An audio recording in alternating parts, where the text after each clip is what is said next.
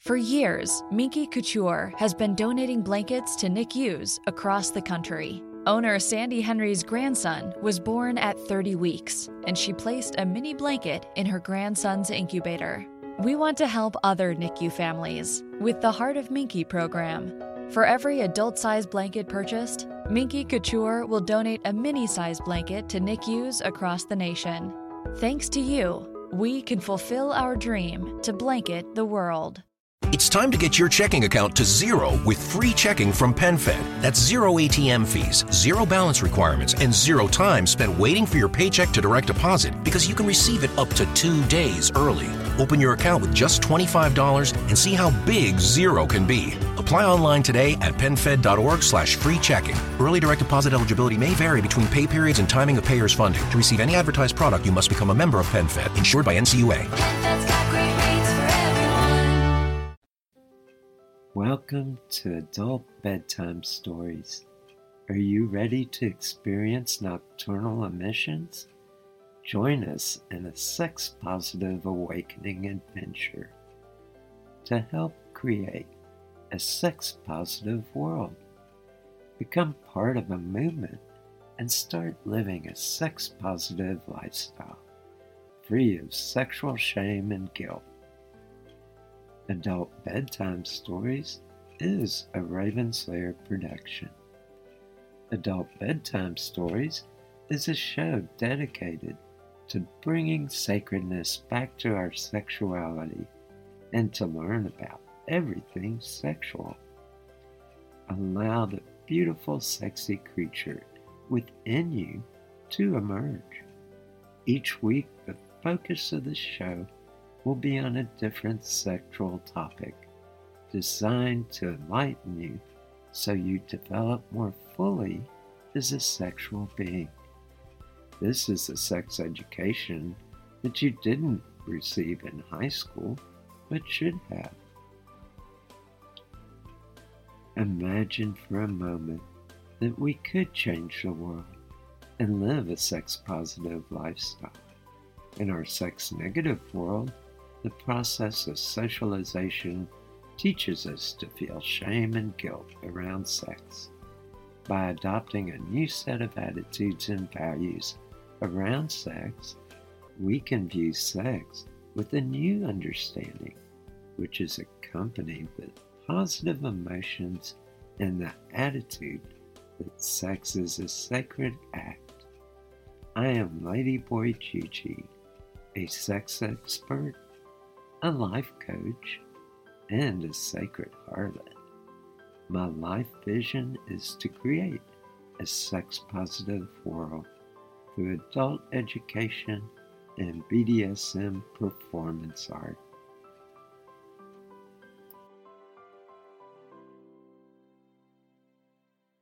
Hello and welcome. I am Ladyboy Gigi, and I have Reverend Fox and Paul with me. Hey guys. And hello, hello.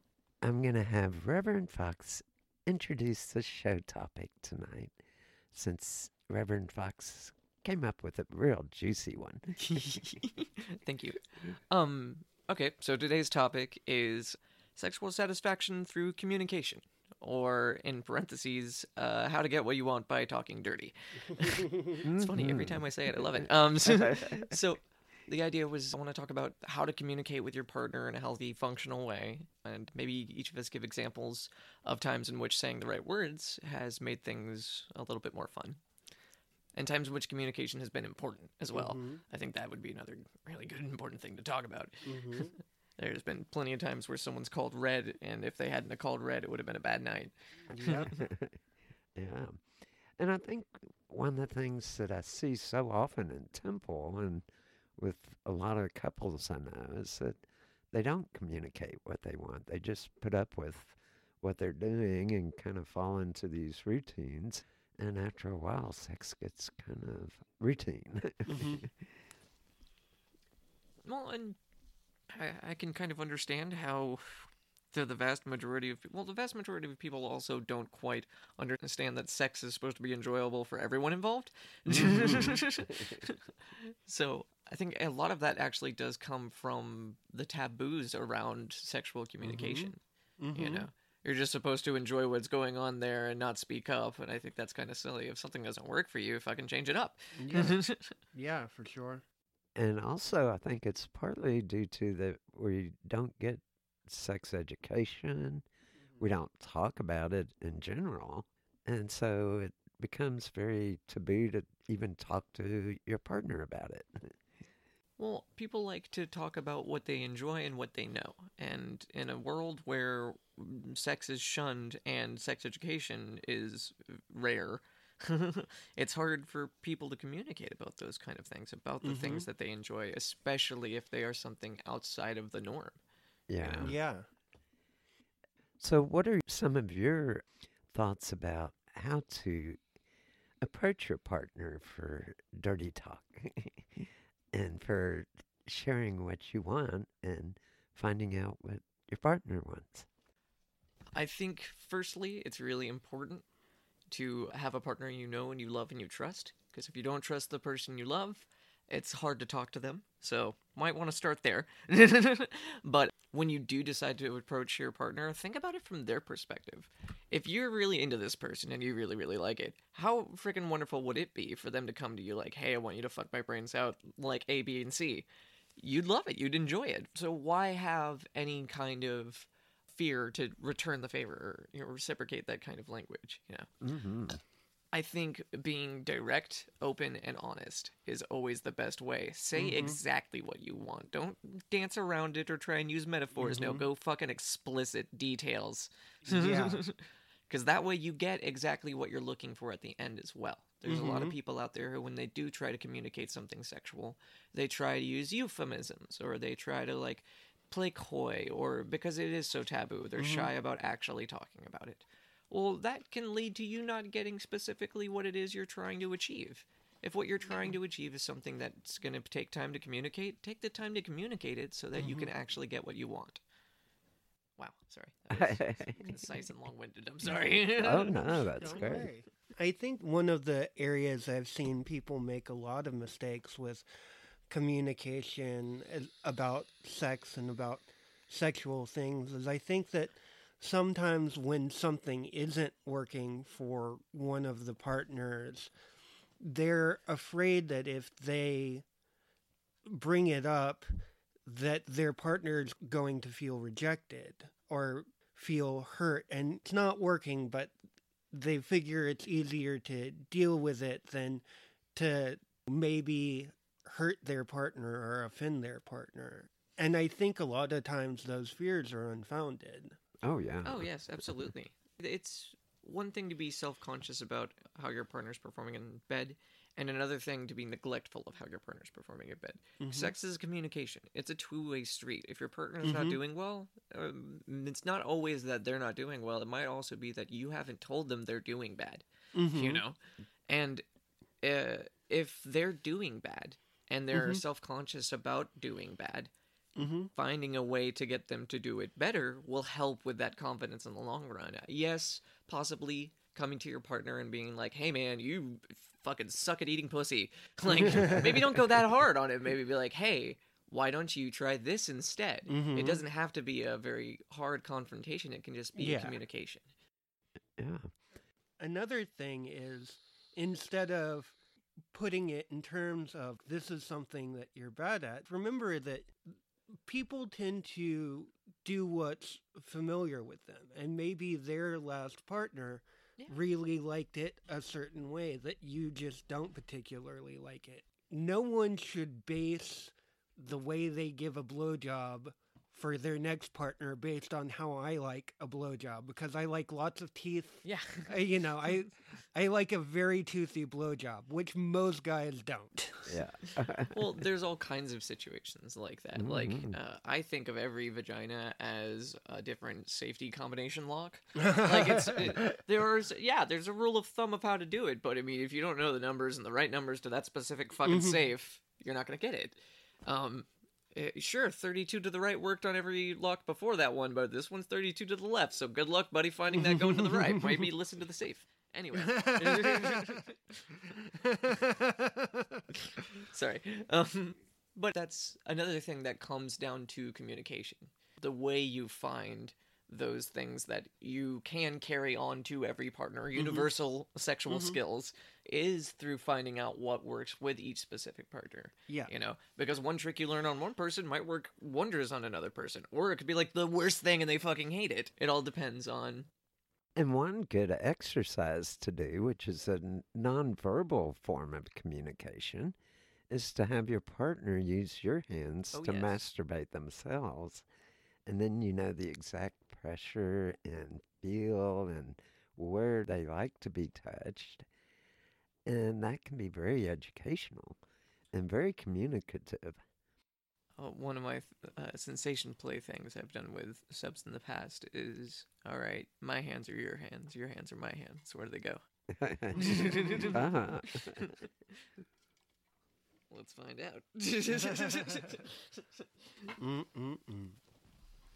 but that kind of non-communicative like okay this is what i like right here right now this exact thing here let me show you is almost something you have to be intuitive with with a lot of partners. Mm-hmm. you have to be able to know how to read their physicality and understand when they're pulling away and but that comes from listening to them without listening to words. You know what i Yeah. mean if you listen to a person's body and how they're behaving and mm-hmm. breathing and everything there's tons of little cues you can tell what's safe and what's cool to go for and what's totally not cool if mm-hmm. somebody pulls away sometimes that's not a no sometimes that's a yes but there's also a version of pulling away that's 100% a no every time yeah. Mm-hmm. knowing those subtle differences in your partner can make for better sexual communication, better oh, sexual experience. Oh yeah. Well, I have a question for each of you. What's some of the more unusual things you've asked from your partner sexually? Oh, okay. I'm gonna have to think on that because I've asked a lot of shit. Me too. Hmm. Some of the weird stuff I've asked about is in role play I really like I really like specific scenarios that are very specific. Like a lot of my fantasy is I formed when I was hitchhiking and they kind of revolve around that. So instead of the normal like, oh, you're my school teacher and I'm staying after school. For me it's like okay, so you're a waitress in the middle of nowhere, and I come in and we've been chatting, and you want to take me home. well, I mean, uh, shit. You don't have to be hitchhiking to have that fantasy. That's set with a couple of great waitresses. Mm-hmm. well, role plays anything goes for me if it's the right kind of like mindset. Like depending on my partner, I've had partners ask for me to be certain things. I've asked for partners to be certain things, and every now and then it's like, oh, well, that doesn't do anything for me, but I'll do it for you, I guess. You know, mm-hmm. like let's test those waters. For me, I don't know. There's been a lot of really weird, random, specific things that I can think of that, like most normal grade A people aren't cool. Like I, I'm a huge exhibitionist, so like fuck mm-hmm. me in front of a window or like let's go fuck in a park. Mm-hmm. I fucked in a church before, you know, like mm-hmm. those kind of things. But all of those happened through like conversation with my partners who were like, "Hey, do you like getting fucked in public? Oh, me too. Cool, let's go do that." Like, um. So there's not any like specific ones I can think of off the top of my head. this wasn't an unusual request, but it was when I was around 17. I'd just come of age and it came on full hilt. and there's this cute guy, and we kind of had a mutual attraction for each other. And we got to talking about it, and we talked it about it, and I said, you know, I'd love to suck your dick and have a sexual experience with you. And he wa said, yeah, I'm kind of be into that. And so we discussed it for several months before we finally did it. And what happened was I finally said, look, we've either got to decide we're not doing this or decide let's do it and do it soon. But to you're just making me crawl out of my skin with all this. I'm getting too fucking horny. and so we did the deed. And it turned out he was more bi curious than really bisexual. but he also had a way of wanting to bring up things that would really get a reaction out of his parents. and so I'd spent the night with him. We went down to breakfast. And in the middle of breakfast, he said, Oh, by the way, Gigi and I sucked each other's dicks last night. Mm, mm, mm. just while sitting there hanging out. Hey, mom, pop. I mean, I just about fell on the floor. So one of my ex girlfriends back in the day, um, she lived out in Cypress and I wasn't driving at the time. So her parents would come pick me up. And I didn't drive until I was 20, so I'm, I was probably like 17, 18 around this time. And she, her parents would come pick me up, and I'd go over to her place, and we would just fuck all day. That was all we would do. We wouldn't like come out for food. We would just fuck all day, fall asleep, wake up, fuck some more, and then her parents would drive me home. That was it. That was our whole relationship. And uh, her mother was in a wheelchair. Her, her mother was a, a paraplegic. A very kind woman. Uh, her dad was a very interesting, very stern British man who never said a word to me, but picked me up all the damn time. It was the most awkward, silent car rides. Anyway, so one day I'm laying in her bed, no pants. She's gone off to take a shower, uh, and I'm enjoying a cigarette, just laying in her bed, hanging out, having fun, waiting for her to come back, essentially, so we can have sex more. and I hear a tap tap on the door, and I said, "Who is it?" And her mom rolled in, and wasn't ready for that because I'm not. I'm naked under this blanket, you know. And her mom comes in, she puts her hand on my leg, on top of the blanket, and I'm expecting either like something awkward or something terrible like get the fuck out of my house you know like something along those lines because there's no way they can't hear us. Mm-hmm. But she mm-hmm. goes i want to tell you that ever since you've started fucking my daughter she has been the nicest person. I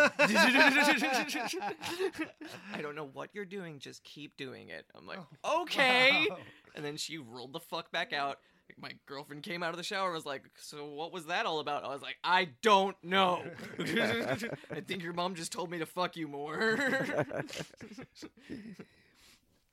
so that was sexual communication between uh, partners, parents, and me. Ah, Yes. That counts, right? oh, yeah. She was actually one of the most openly honest sexual people ever. She would um, like one of her favorite things to do would be to roll over in the morning, put her face like right up into my ear and go, "Hey, can I suck your dick?" and there's no way you can say no to that. Oh, no. There's nothing in the world that no. I'm sorry. I would say yes. It doesn't matter if there's a war outside and we just woke up to bombshells. I'm gonna say yes. I mean, it could be your last blowjob at that point. exactly. I'm gonna say yes twice as fast. hmm Might not get another one of these unless we find a bunker. Mm. In which case, bunker time. Ooh, that'll be fun. Oh, bunker down, Yeah. Mhm. bunker up. Well, one thing I'd like to add in, and th- this kind of leads, even though it's early for station break, but uh, we do have the erotic body map, which is a great communication tool to kind of draw out your erogenous zones and where and how you like to be touched. Specifically labeled like A6. I'm really into that. Oh, I've got symbols and color coding on it. And so you can kind of show your really hot zones, your warm up zones, your those areas that really get you uh, really hot and bothered and ooh, so erect. That'd also be good for the spots that are like hard nose. Yeah, I mean, and in- there's uh, we even have a symbol for ticklish areas. hey, And- ticklish can go either way though, depending Y- on the well, person. and if you like being ticklish, tickled or not, I've had boyfriends that like me to tie them up and tickle the crap out of them. mhm. I've had girls that really love that. Just uh, they come like crazy when I do that. Mhm. Let's just say I know my way around a feather. oh yeah. but also, I know that for me, sex is in part energy, and it's working with the body's energy, and learning how to work with the breath work and circulate that ener- sexual energy through the body can be very amazing and and that's one of the things I talk to my partners about is oftentimes I'll say, okay, I want you to breathe with me, take deep breaths, and we'll form that bonding and connection. And then that opens the door to greater trust and more communications.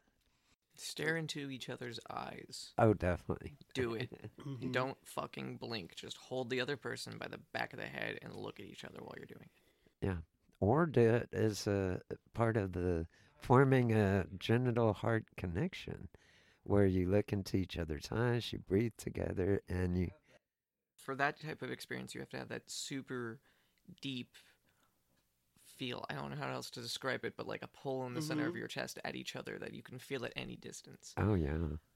Getting into that state, that headspace of that deep breathing, that heavy, we are both right here, right now kind of feeling, uh, is the most rewarding form of sex, in my opinion. Mm-hmm. Uh, that's that's like the goal. if you can get to that point, that's when it's great, and that's when it's it's most powerful and most beautiful.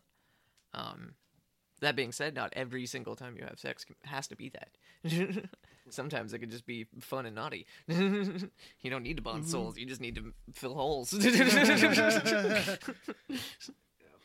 And sometimes it's in the middle. Yeah.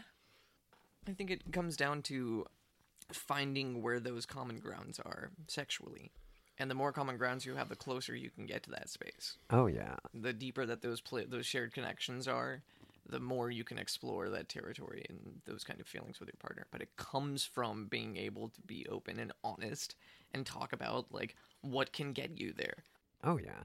And I know for me, I remember I had a girlfriend once, and she kind of put it to me in a real challenging kind of way. She said, I bet I can suck your toes so good, it'll make your dick twice as hard.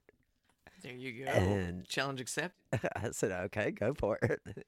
I mean, it was incredible. She started going down. I mean, she first lightly licked my big toe with her tongue, just went tracing all around it. And then she pressed her lips on the pad of my toe and started breathing hot air on it and moistened it up. And then she very slowly pulled my toe into her mouth and flicked it with her tongue and just played around with it. I mean, it was uh, one of the hottest toe suckings I've ever had. I was getting into the detailed description. Like, yeah, tell me.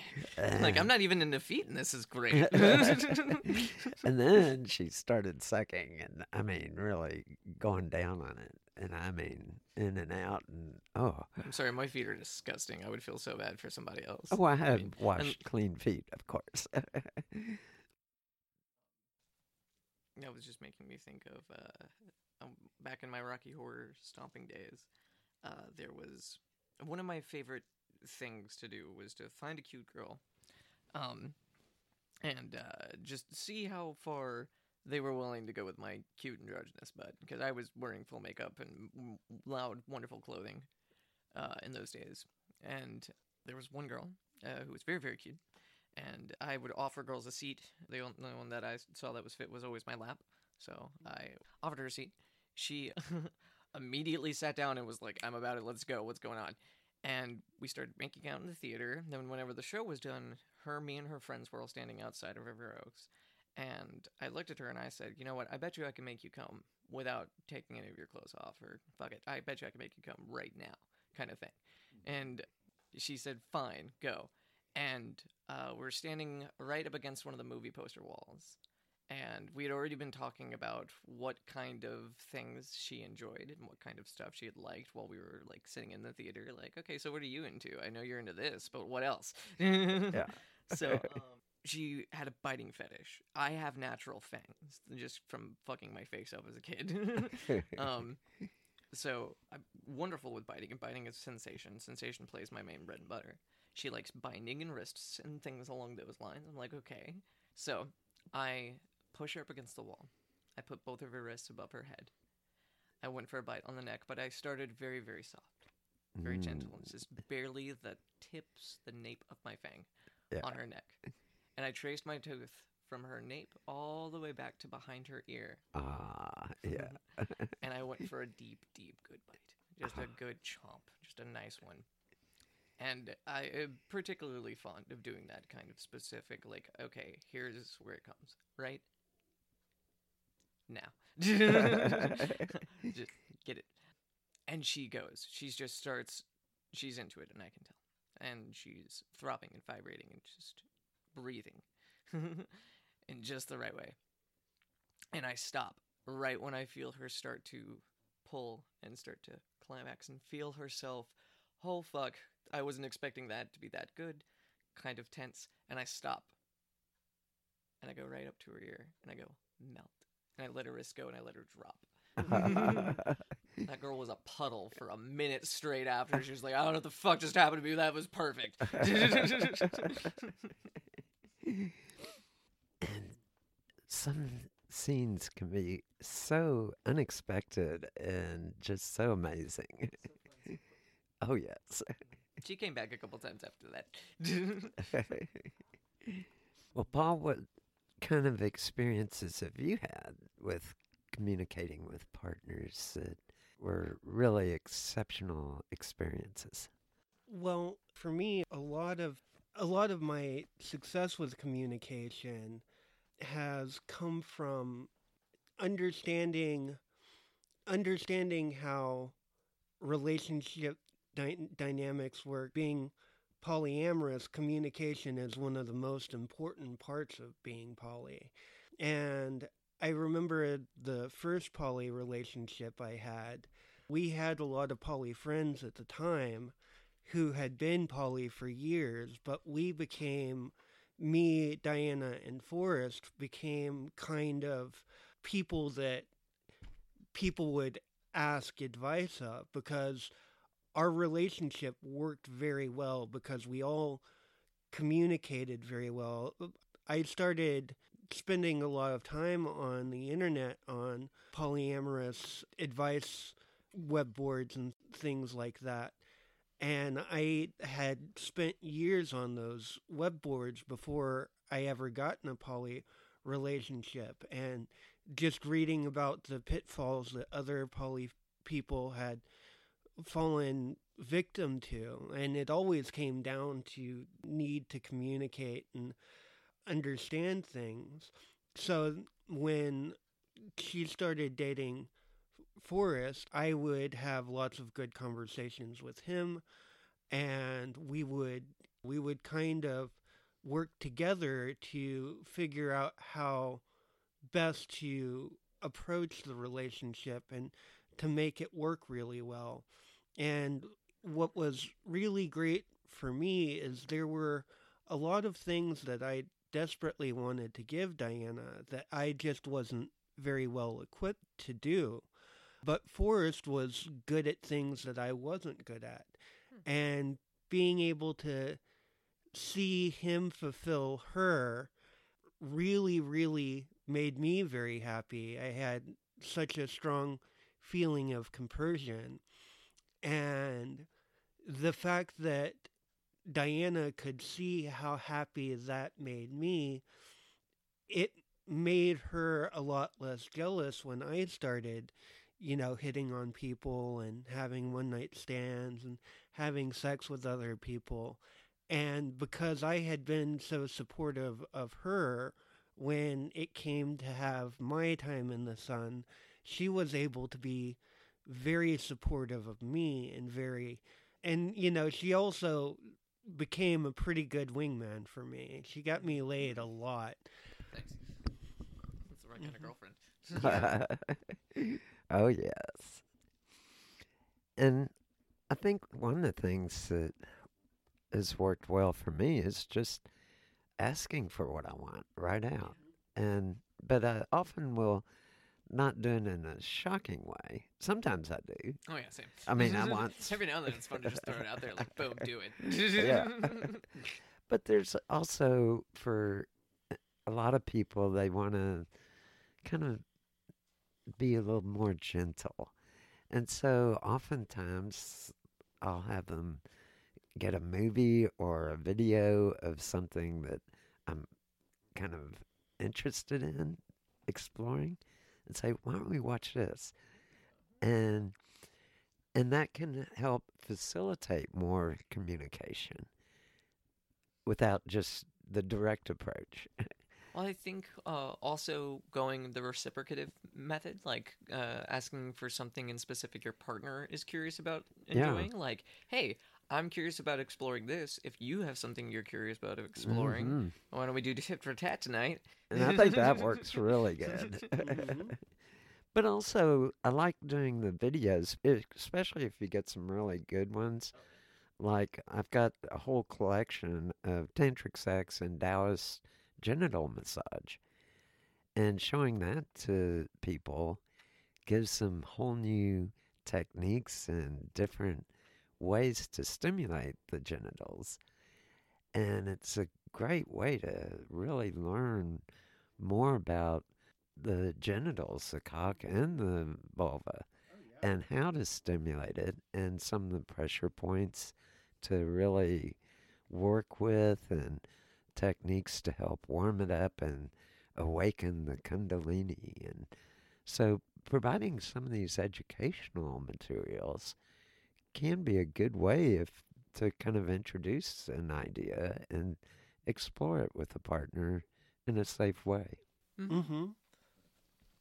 I think also possibly depending on what it is you're trying to approach together, there may or may not be a community already based around that. Mm-hmm. So showing your partner that it's not taboo and weird that there are other people doing it too Mm-hmm. can also help ease them into that idea. Well, I also have Carol Queen's Bend Over Boyfriend 1 and 2, there you go. where girls use strap ons and fuck their boyfriends up the Not ass. Not enough straight dudes realize that pegging is totally normal. Like there's Oh, so yeah. many dudes that like pegging. Oh, yeah. Oh yeah. And it doesn't mean you're queer if your girlfriend fucks you with a dildo. It means you like stuff in your butt. That's fine. Tons of people like stuff in their butt. Uh, so all guys have a prostate, and Yeah, it it's- it, there's a it woohoo button, feels guys. good. It feels great. And the prostate produces a much a more amazing orgasm More intense. because the prostate the nerve from the prostate goes to the higher brain centers and near the emotional center. And so prostate orgasms can be very emotional. It might make you giggle laugh cry. Mm-hmm. all kinds of emotions will come up through prostate stimulation. And it can be an amazing different kind of orgasm. And the traditional straight guy would be normally afraid to ask for those kind of things. You know, Yeah. anything involving anal play is shunned by straight dudes, just because of the social taboos of butt stuff. oh yeah And no, I mean, uh, if it's something that feels right for you, regardless of the context, it doesn't mean anything about you as a greater person or anything like that. It just means you like things in your butt. yeah That's, that's that's the only thing it means. And believe that, it that or feels not- good for you. And great, cool. You should do the things that feel good for you. Yeah. Mm-hmm. And if your partner's cool with doing that as well, congratulations. Guess what? Those are the only people that really need to be bothered by it. and I've got even uh, tantric and Taoist videos on anal massage, both outer anal massage and then inside anal massage for both men and women, and that can be an incredible experience if you've never received an anal massage. It is oh so delicious.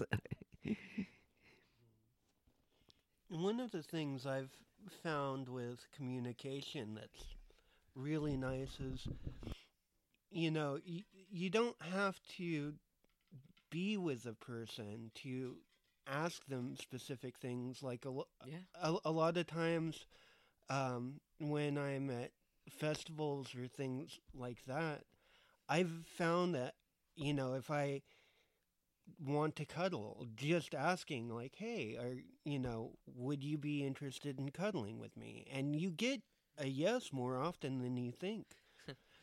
So I've had sex with lesbians on a couple of occasions, and Mhm. the only reason it has ever happened, I shit you not, is because a lesbian has asked me, "Hey, do you want to have sex?" Mhm. just like that, not Yeah. like nothing else, just like, "Hey," Mhm. because that's the best method to go about it. Mhm. Yeah. Like, uh, uh, um, uh, when you and I most recently Mhm. started hanging out, I love the fact that you. Uh, the way you approached me was that Mhm. you straight up told me, "I think I'm, uh, uh, I find you attractive, and I want to see where that goes, or something along those Mhm. lines. Like you were very straightforward about what Mhm. you were looking for and what your intentions were. Mm-hmm. And even though I turned you down, I thought it was very Mm-hmm. Effective. Mm-hmm. Like if someone I wanted to do stuff with had approached me just like that, Mhm. I would have said yes. yeah. Yeah. Yeah. Uh, uh, because it Mhm. was such an effective method of communication for what you Mhm. wanted. You know. Oh yeah, and also I, that night I I also told you you don't necessarily need to do anything with this information. Yeah, that It- was the other part of it. Yeah, I love that. Yeah. Like the the fact that you acknowledge that what you are asking for is not necessarily everyone's cup of tea. Mm-hmm. That's an important thing to acknowledge for people. Yeah. Like, hey, I'm into this. You might not be into this. If you're into this as well, let's see where that goes. Mm-hmm. hmm Yeah. Well, we're at station break time. We'll return to this in a minute. I would like to remind people to visit our website at ravenslayerleather.com. We have training videos on a variety of topics, everything from BDSM to uh, living a more sex positive lifestyle and learning how to feel more beautiful. We've got body image healing video trainings. We've got a whole slew of training materials. And I know, especially, well, even men, but especially for a lot of women, they don't feel beautiful because they don't measure up to the Hollywood Hollywood version of beauty. And, you know, I can't tell you how many eating disorders are a result of that. Yeah. People want to be like super thin and and it's like that's just not healthy. Mm-hmm. After a certain age, around late 20s, early 30s, everybody gets a little bit of a pooch in the belly. Uh, That's how humans work, guys. yeah, it's a human condition. And to try to diet to get rid of that would be like trying to diet to reduce your breast size. It's not going to happen through diet. but also, being part of the pagan community has given me such insights. And so I built the body image healing program to redefine what true beauty really is and how to become the best you you can be, sexy and beautiful. So there are all kinds of training programs on the website. And also, I have to do the plug for our Patreon page. Uh, if you like this show, you get something out of it, consider pledging a dollar a month or uh, five dollars a month. Every little bit We would really welcome some financial support for this show. Mm-hmm. So back to our topic. Unless y'all have you have another plug, Paul. Mm, not that I can think of right now. Not that I can think of right now. Oh, okay. Uh, I would like to say one last thing is that I am studying to become a certified sex coach. And once I do, I will be taking on clients to work with them if they have any sexual in- issues. And of course, it's all confidential. And I'm learning new skills and techniques to help improve your sex life and help you achieve your goals. So I'm working very hard and diligently on my studies so that I can reach out and help people have a better sex life and live a more sex positive sex life. Mm-hmm. So back to our discussion. Where were we? Oh yeah, Communication. Communication. Mm-hmm. and it is so key to really enjoying and getting what you want and and sometimes it's like I remember my I had a roommate before I met my wife and she you know I, I've always dressed kind of uh, especially when I was living in Montrose I dressed very androgynously and I wore skirt as much as pants. I wore nice blousy tops, and uh, but I didn't uh, wear falsies, and I didn't tuck my penis away, so I had all the wrong pokey outy parts. and then I met my partner and asked her out for a date. And on my first date, my roommate goes, I was dressed up in my leather skirt and leather top, and I, was, I had a Honda 750 motorcycle. I was, was going to pick her up on that, and an extra helmet. And we went to House of Guys or House of Pies mm, in Montrose for our date. And my roommate at the time said, You're not going like that, are you? I said, Why not? She said, You're going to scare her away. I said, If I do, then it's good to know. Right. uh, if not, then that's even better to know. I'd like to know if she really accepts me as who and what I am. Mm-hmm. And she took to me like a duck to water. I mean, she loved it. she loved my outfit. She loved everything. And then she found out I was into BDSM, and that was really eye opener for her. And she goes, "Wow!" Turns out she's not as much into it, but she's very supportive of it. Mm-hmm. And so it's you never know where things will go if you just Mm-hmm. take that courage and decide, okay, I'm gonna be who I am. I'm gonna I'm gonna be authentic. Mm-hmm. And being authentic sexually is really a an amazing process. It's freeing. Oh yeah. It's so liberating Mm-hmm. to be your th- authentic sexual self. What what I found really interesting is I got better at uh, at communicating clearly with people. Is that I realized that before I started, you know, radical, uh, you know, radical honesty and radical communication, I realized I made things way more complex than Yeah. I needed to. You know, trying to gauge how the other person feels, trying to gauge what's okay and what's not okay, trying to gauge when to make the right move. Uh, but when I started communicating clearly, it became real easy Oh yeah.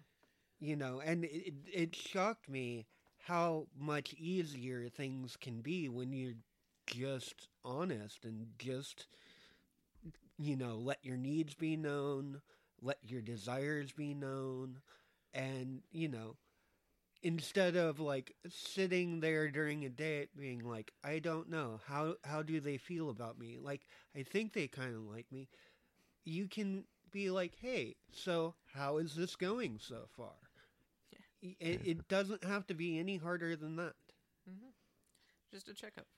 Mhm. Every now and then, that's more than enough. And if you can incorporate it into whatever you're doing, Mhm. that makes it even more fun. You know? Uh, and that can make it more effective too. Like whatever you're doing can be in, enhanced by that kind of communication. yeah Because if you go like this and they go, no, wait to the left, hey, guess what? You just learned like the next part of that combination of that safe I was talking about Mhm. earlier. Yeah, yeah. Mm-hmm. Mhm. Uh, That doesn't mean what you were doing was necessarily bad or wrong. It Mhm. just means that there's another way you could be doing it that's slightly better. yeah Mhm. Yeah.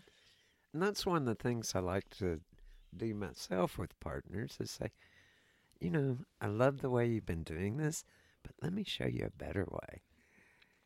This, if you want to see me really go over the top, and it's amazing where when we open up ourselves and become a little bit vulnerable and share with our partners, it's amazing where they can take us and where we can take them when they share with us. I, I think that um, having that kind of vulnerable openness and being able to like effectively uh, like explain that, uh, hey, this is something I enjoy. This is part of me. I want to share that part of me with you, Mm-hmm. and you can share parts of you with me Mhm. too.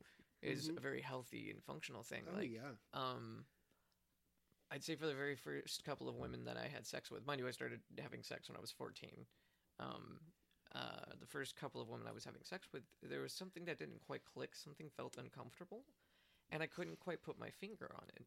And it wasn't until I had sex with a bisexual woman, uh, who was very open, very honest, very straightforward about like what it was she wanted and how she wanted it Yeah. that I started realizing I could do the same thing. And because I wasn't communicating certain things, that was also how I found out that I was not only having sex wrong, but having sex wrong for me. Yeah. The way the way I like to explain to a lot of people is that I have sex like a girl, like in a very feminine, uh, female energy kind of way, as opposed to like the strong masculine thrust humpy. Brr, brr, brr, I'm fucking it. Mhm. Like, don't get me wrong, I do that too, but there's also a lot of caressing and body bonding and melding kind of stuff that I do as well. Like, I'm Yeah. a full contact, fuck you kind of person. Uh, we're gonna be entwined. Um, but mm-hmm. I, I, I was afraid to embrace those kinds of things because I was afraid to communicate those kinds of things to a partner. Mm-hmm. Yeah. You know, it wasn't until I had someone who was comfortable and open enough that I could say like, I don't really like it like this. And it was it was kind of funny that a bisexual girl was the one to call me out on it. She was like, "Well, it's because you don't want to fuck like a boy." I was like, "Oh, oh, that's what the problem is." Okay. And I think that's another downfall we have. We we expect to live up to certain preconceived roles, mm-hmm. and by other people's definitions of what those roles are supposed to be, like male or female. yeah. I mean, I loved it when I had a partner come up to me and say, "You know, I would like to wear a strap on and be the boy for a little while." I've had several girlfriends who have boyfriend days. oh yes. I'm like, okay, let's see where this goes, cutie. oh yeah. How far are we wearing it? Were you just wearing jeans today, or are we going the full shebang? or he bang? I don't know. And so there's so many things to explore and play with in sexuality that all we need to do is put a name to it. There is a power in naming. And when we can name it and say, I want this, that opens new doors. Well, I think that's uh, another thing that people have to do for themselves as well is find out what it is that they want. Because a lot of people don't know specifics about sex. Uh, people don't know a lot of what other people can do to them. You know, like there's a surprising amount of women out there who don't know how to hit their own fucking G spot. I'm like, are you kidding me? It's like right here. Let me show you the door. Um, but like.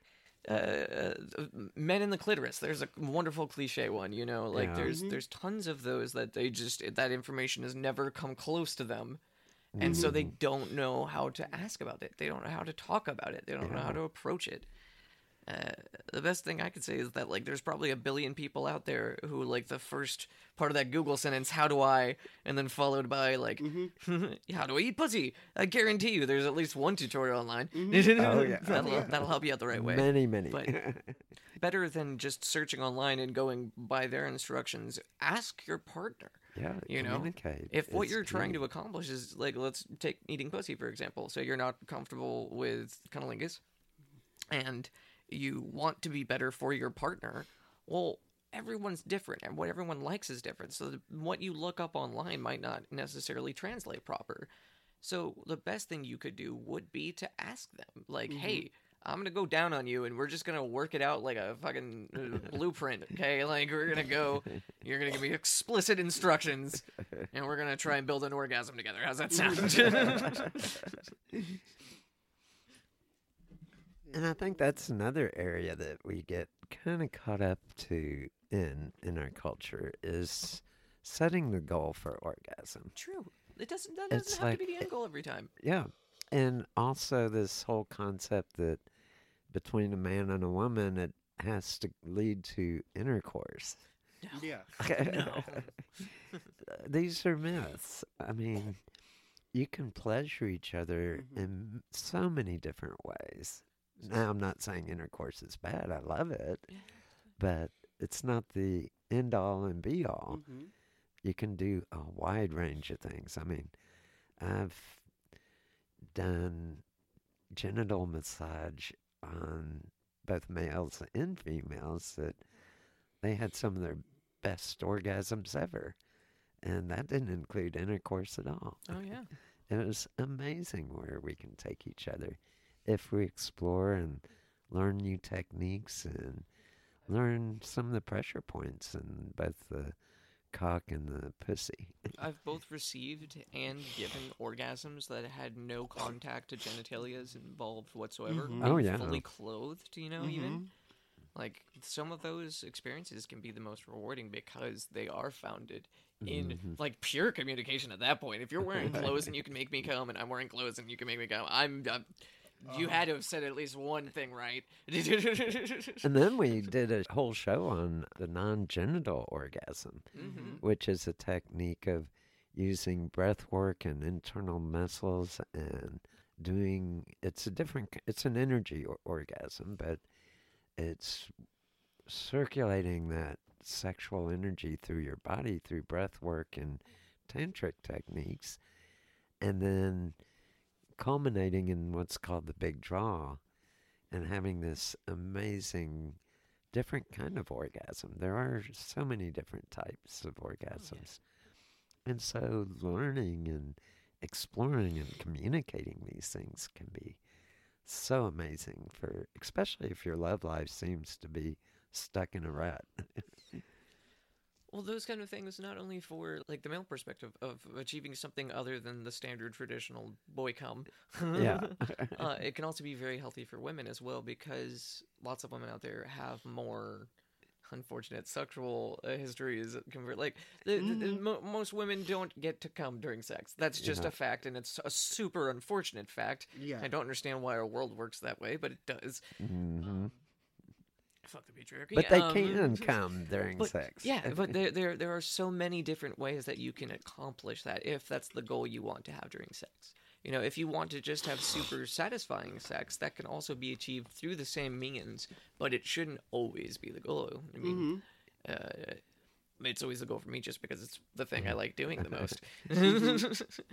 but Well, I think my I've shifted in my goal. I used to be kind of more orgasm focused.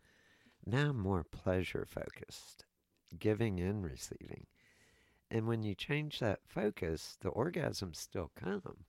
In fact, they come better because you get rid of all the performance anxiety. Mhm. You don't have to worry about one thing or another. If I'm I doing it right?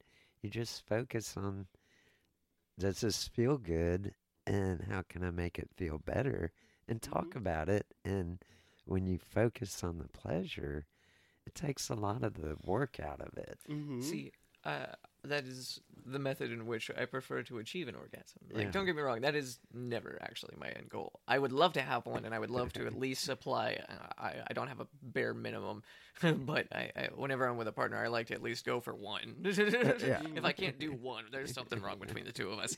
Um, but if that's not the goal necessarily, I enjoy it just as much, and it's uh, just as wonderful of an occasion. You know, it's it's still that kind of energy bond. It's still that kind of fun. Having sex with lesbians, for example, hardly ever during those times was my goal to have an orgasm. It was about exploring pleasure and seeing what kind of pleasures we could create together. Yeah. And I think that if more people had a focus and an emphasis on exploring those pleasures, they'd realize that an orgasm is not something hard to achieve. Yeah. It's something that you can do quite easily and quite in a, a huge number of ways. There isn't Oh, just yeah. one combination. Uh, The safe might have Yeah. not been the best analogy for that, but uh, the, that being said, I think that's because a lot of people don't realize how broad sex is. You know, they've. Uh, I, I think that the world only really looks at like two percent of what all sex acts and explorations you can do, and then everything else is kind of like hush hush. Shh, we can't talk about that. I'm sorry. what will the neighbors think if we talk about pegging? Oh, Oh, that's taboo. you want to stick what? Where? oh, of course. Give it to me, baby. when, where, and how hard? Ah. for me in specific, uh, it was hard at first to communicate things sexually because I was starting from such a young age, and I felt there was a lot of expectations. you know, for how I was supposed to behave and how I was supposed to be. And I felt that for a long time up until uh, I- I got more comfortable with myself sexually and got more experience behind myself and stuff. But I know that that kind of feeling is kind of universal. Everyone feels like they have to perform a certain way or be X amount of good. You know, like, no, sex varies. It's a spectrum. You know, some people are better at fucking than others. Some people bond better when they fuck. You know, it's. It's not. There's no one universal answer to how to approach sex with one person. the good news is is that you can learn more and develop s- these skills Yes. and become an exceptional lover by just studying and learning about sexuality Absolutely. and every other human endeavor we aren't expected to know what to do yeah. off the bat we have to study it learn it get some demonstrations sometimes and some guidance and all that's missing in sex Be we like- don't get any of that. We just are thrown in the bedroom and oh, nature will take its course.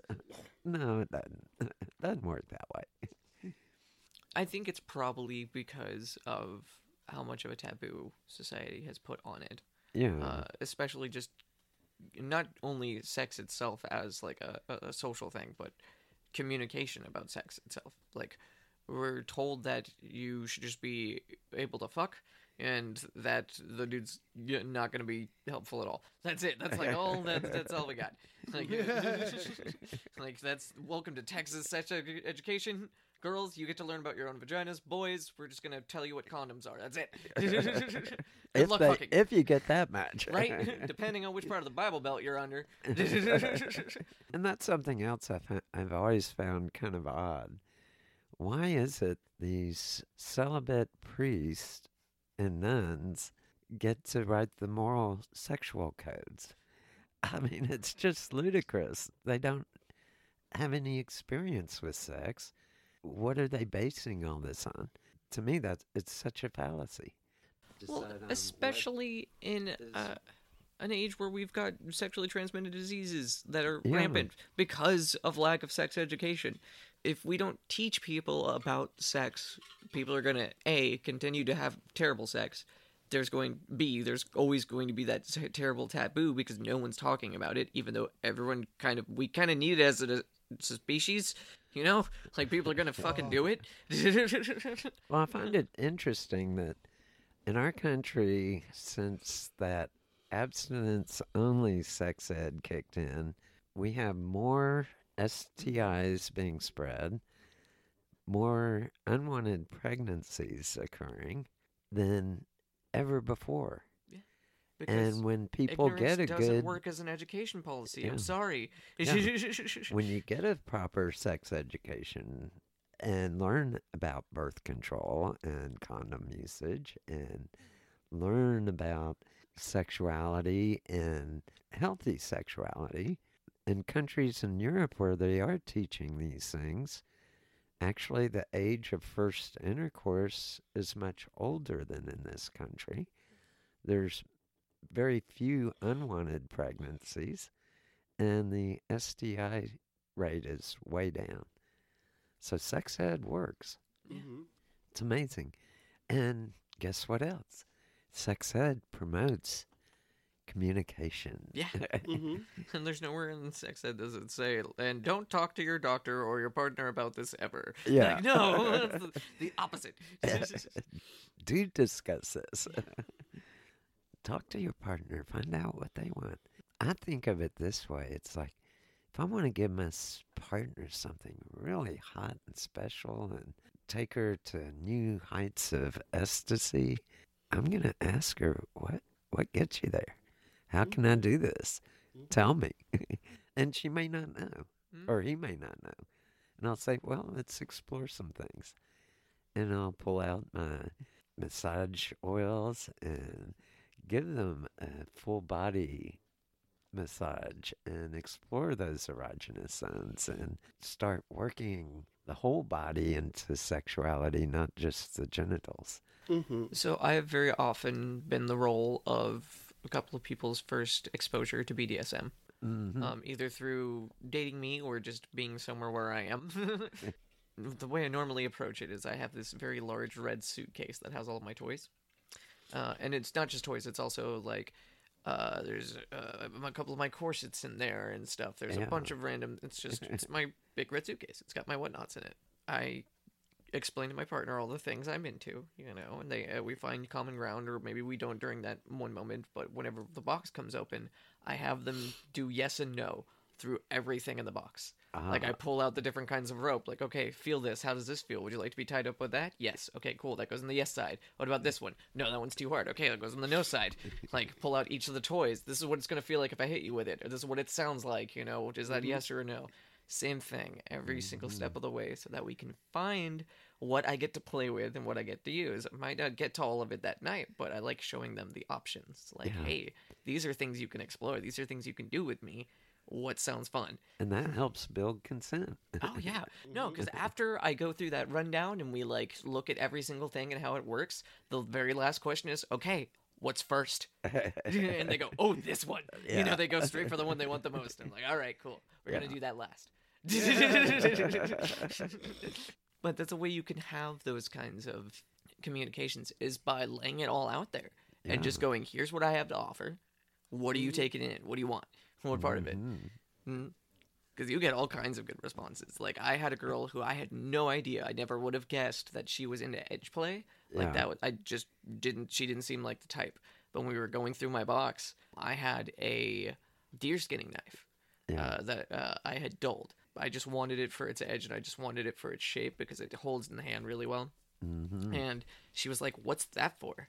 And I said, "Edge play." And she's like, "What's edge play?" And I explained, you know, dragging knives across skin. It's all about the point, the sharp, all that jazz. You know, it's a sensation play form. And she lit up. She was Oh, like, yeah. "That sounds really." I was like, "What?" And she's like, "I've always had this fantasy of like a boyfriend with a knife," and I'm like, "Yeah." And she's like, "Yeah, could you like with a knife, like uh, like drag it on my skin and like fuck me and do that?" I was like, "Yes, that's perfect. This is why we break out the box." like she had no idea she was in an edge play, and then as soon as I explained it to her, she's like, "That is the name for the thing I like. That is it right there. Good job, you found it." So it's amazing where you can discover about yourself or another person and really explore these things. And that came from being able to share. You know, Yeah. that's another part, important part of communication. Is don't ever be afraid to share. Yeah, Mhm. You know, exactly. Well, we're to the top of the hour. Boy, these shows go by fast, don't they? we get into it. Any last comments or anything y'all want to add to sexual communications? I, I'd say if you're having troubles communicating with your partner, if you want to have a better experience with them, one of my favorite little bits of advice is anytime you want to ask someone anything, the worst they can say is no. Which isn't true because I asked a girl if she wanted to sleep with me once. She said, "No, you're fucking stupid." So I think that might be slightly worse. But don't ever be afraid though. Don't ever be afraid to go to your partner and ask and just have that communication because how would you feel if they were uncomfortable coming to you? You know, consider that. Mm-hmm. If you want them to be open and honest with you, you have to be open and honest with them. Mm-hmm. Sex and communication, they're both two-way streets. And if you're both driving on the same side of the road, you're going to hit each other. So, being able to go, "Hey, why don't we do this and drive on either side of the road and talk about each other?" Then guess what? There won't be any collision, there won't be any problem. You'll be able to effectively communicate with each other. You'll be able to get the things you want in bed. You just got to be open about it. And I think the recipe for bad sex is not communicating. Absolutely. Mm-hmm. It's just plundering in and Both dead silent. that really makes for a disaster. One of the things I would suggest is as you are thinking about things that you might want to communicate with your partner or even with a friend, with, you know, anyone, and it can be sexual or non sexual, I kind of like to think about being on the other side of that question, you know, like if your partner came up to you and asked or said the thing that you're about to communicate to them, think about how you would react to it and how you would handle being either given that information or being asked that same question. And I think that this is a good thing to do because it readies you for the kind of response that you might get. And it might give you a little bit more insight into it may change the way that you go about asking about something or talking about something. So I think that's a good thing to do. I think another part of communications is, and this kind of comes from some coming out advice. You don't want to come out from a space if you're in the closet. You don't want to come out shameful and apologetic or feeling like I've got this dirty little secret I have to share with you. You want to come out in a state of being proud and being authentic in who and what you are. And I think with sexual communications, the same applies. Mm-hmm. Communicate from a place of confidence and from a place of authenticity and mm-hmm. from a place of being a sexual being. We are wired for it, baby. Yeah. Our bodies are. There are so many things that at one time I thought, oh, this is kind of unusual. I don't think anybody's ever thought of this or tried this. It's like, no, there eh, there's if it's sexual, it's sun. been done. There's at least a book about it. and one of the things that I picked up on some good advice, and this actually comes from the Kinsey report. Assume that the person you're talking to is into everything sexual. It's probably true that at least they have one form of kink or another. Oh, yeah. Or something that's a little outside the box that they enjoy sexually. So don't assume that your partner's going to be shocked or kind of dismayed. Assume that, hey, they have sexual desires too. And are probably into just about anything and everything, or have the potential to be. yeah. I think keeping an open mind about what you like and what your partner can like can be a very healthy thing. Mm-hmm. I think the other side of all this is that the rewards for good communications and asking is that you open the door to pleasures and experiences she never dreamed were possible. Oh yeah. and you, it's like I've been to the moon and back. it's amazing. So, with that, have an awesome night. Enjoy those nocturnal emissions. Explore your body. Listen to your body. What does your body crave? And think about that. Figure it out. It's all in there. Your body knows what it wants, even if you don't yet. And explore and experiment a little bit. And with that, have a good night. Good night. Bon nuit. I find it interesting that adults in our culture are not provided with informative sexual education. Even married couples don't have access to an adequate sexual education and how to pleasure each other. It's assumed that somehow we will instinctively know all that we need to know about sex.